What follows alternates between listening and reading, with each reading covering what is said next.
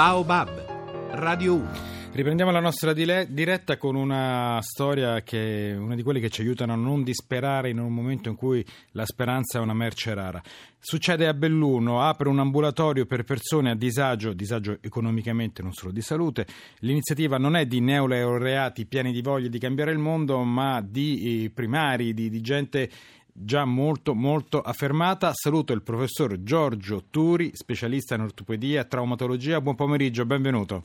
Grazie, grazie a voi. Grazie a lei. Lei è, eh, lei è dietro o davanti questa iniziativa? Come, come dobbiamo, io direi, sono, stato, sono stato l'iniziatore, diciamo così, di, una, eh, di un progetto di questo tipo. Ecco, e l'ho voluto fare, eh, eh, ma soprattutto ho voluto che mh, il servizio non fosse legato alla buona volontà di singoli, mh, perché ce ne sono di colleghi che ovviamente armati di buona volontà prendono delle iniziative singole di questo tipo. Sì. Ma io volevo che in questi, di questi tempi così difficili eh, in Italia, nel, nel Veneto e soprattutto nella città dove adesso abito, ci fosse un servizio che, avesse, mh, che fosse un servizio strutturato. No, lei, de- lei ha Eh, detto una cosa che mi colpisce molto. Lei ha detto la buona volontà sì è bella, serve, però serve eh, la testa, serve l'organizzazione per, per-. Per, per, eh, portare avanti, per portare avanti questi progetti.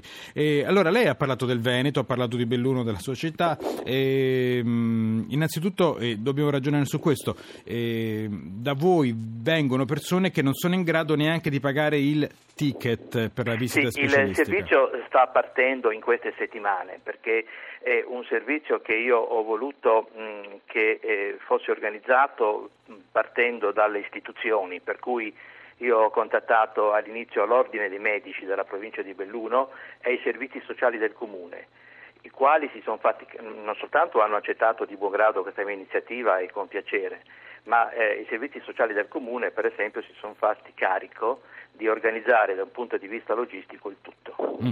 E, e anche perché poi questa è una, una cosa importante perché da voi possono arrivare coloro i quali eh, guadagnano meno di 8.000 euro l'anno Esatto, e quindi, e quindi, esatto. cioè, e, mh, poi scremare capire chi è sopra e sotto la soglia Esattamente. serve anche una burocrazia serve, servono degli uffici quindi mi incuriosiva anche questo capire Sì, sì, tutto questo viene eh, fatto, sarà svolto, eh, infatti tra due o tre giorni ho di nuovo un appuntamento con l'assessore ai servizi sociali del comune appunto per definire le ultime formalità. Io ho dovuto per questo insieme ad alcuni miei colleghi mh, eh, fondare una società con, con uno statuto regolare, è vero, e questa società ehm, che si chiama Noi per Voi si convenzionerà, co- si sta convenzionando in questi giorni con il comune, con i servizi sociali del comune. quanto costa la visita specialistica intanto il ticket in Veneto? Ma, eh, dipende da quello che eh, non, non c'è una, una, eh, che, che io sappia non esistono delle diverse ULS una, una, una tariffa fissa, ma dovrebbe essere dell'ordine dei 40 euro, 35-40 euro più o meno. No, tanto a noi serve un ordine di grandezza, cioè oltre questa soglia ci sono molte persone che non si curano perché non arrivano a avere i soldi. per- Esattamente, non, non arri- non arrivano ad avere, ad avere i soldi per il ticket per la visita specialistica. Ah, e questa soglia è, pensate, 40 euro. Sì, E- 35, adesso non vorrei Sì, sì, come essere- diciamo una essere- quarantina di euro, 35, insomma Sì, abbiamo, sì, su quella cifra là. ecco. abbiamo capito. Senta, ehm, professore, poi noi cogliamo anche l'occasione per fare uno screening su che cosa è la povertà, quindi eh, più o meno chi è che bussa alla vostra porta? Chi è che non arriva a poter avere questi 35-40 euro per una visita specialistica? Eh, dunque, ci sono due categorie di persone. Le categorie che possiamo così dire che eh, sono state povere e che in parte continuano ad esserlo. Ma la seconda categoria è quelle che non sono state povere e per cui da un punto di vista psicologico, emotivamente forse sono addirittura più provate perché si trovano improvvisamente ah, nelle condizioni di non riuscire più a sbarcare il lunario, insomma, ecco.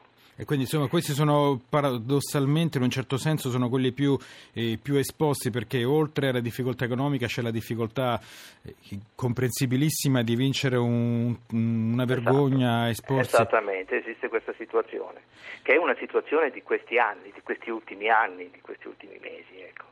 E noi abbiamo raccontato nei mesi scorsi una, uno spaccato della sanità del Veneto che funziona a meraviglia, cioè Sì, eh, mh, i macchinari messi a disposizione anche la sera tardi, anche la notte per permettergli di Esatto. funzionare eh, a regime e sen- mh, per essere ammortizzati in un tempo più rapido, per avere sempre macchinari nuovi. Cioè, in- noi, l'idea che noi abbiamo del Veneto è una sanità che funziona. E, mh, come mettiamo insieme questi pezzi? La sanità funziona, però è una sanità che ha un'asticella troppo alta per alcuni, per alcuni veneti. Eh, sì, eh, effettivamente è così, non è una, una peculiarità del Veneto, purtroppo è una peculiarità italiana.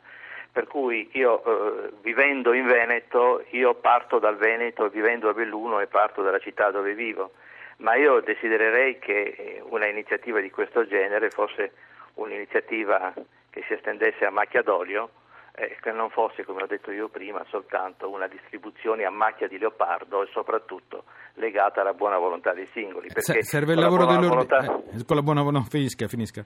eh, con la buona volontà dei singoli arriviamo fino a un certo punto, ma poi ci fermiamo e abbiamo buone possibilità di ritornare indietro. E allora è que- diciamo che qua è fondamentale il ruolo dell'ordine, da quello che posso È, intuire è io. fondamentale il ruolo dell'ordine e il ruolo delle istituzioni, di tutte le istituzioni, Mm. che hanno il compito e che hanno il- anche il desiderio, parecchi, ecco, di venire incontro il più possibile alle necessità della gente.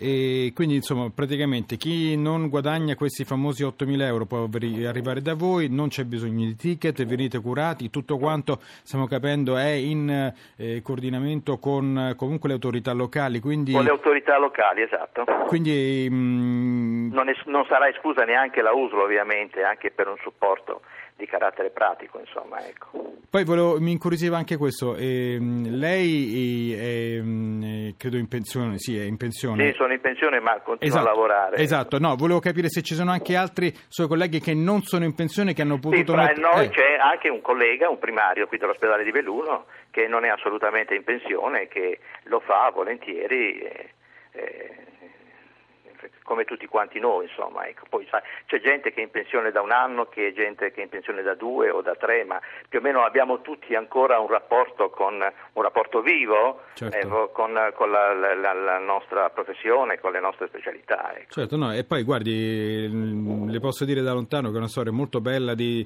di interesse, poi mm, la solidarietà, no, no, voglio dire, la solidarietà è importante, però se rimane un gesto de- un- del pensiero non è nulla, serve, serve, Esatto. serve- serve agire, non serve solamente È pensare. volevo chiederle, ma arrivano da voi anche gli informatori scientifici, quelli che saltano la fila negli ambulatori, oppure? Ecco, guardi, io eh, eh, non lo so se arriveranno perché io le sto dicendo è un servizio che sta per cominciare nelle prossime settimane, c'è da mettere a punto le ultime cose, non ultimo la, la- la- approntare e rinfrescare un po' l'ambulatorio Sì. dove eh, noi faremo le nostre visite, insomma, ecco. Quindi io eh, mi auguro che vengano anche gli informatori scientifici perché è importante che vengano. È un ambulatorio normale, serve un ambulatorio normale o un ambulatorio serio. Eh, ecco, no, assolutamente serio. No, perché sono un po' odiati perché saltano, la- insomma, non- ti fanno perdere. Se sei da questa parte della barricata, perdi un po' di tempo. Comunque, insomma, è un dettaglio assolutamente. Noi la ringraziamo e soprattutto buon, buon lavoro, professor Giorgio Turi, specialista in orto- in ortopedia e traumatologia, già primario negli ospedali San Martino di Belluno e San Bortolo di Vicenza. Grazie per essere stato con noi. Grazie a voi, grazie Grazie e davvero buon Grazie. lavoro. Grazie. Gra-